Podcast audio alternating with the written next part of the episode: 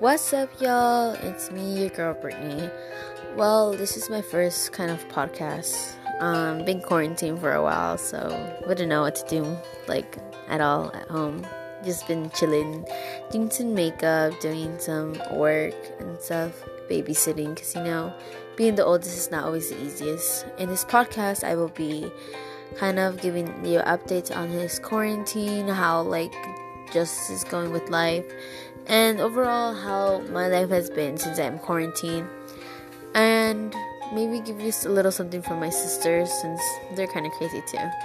I am learning how to skate, so I'll give you updates on that. I love you guys, and hopefully you guys enjoyed my my podcast introduction. um, I'll continue you guys later.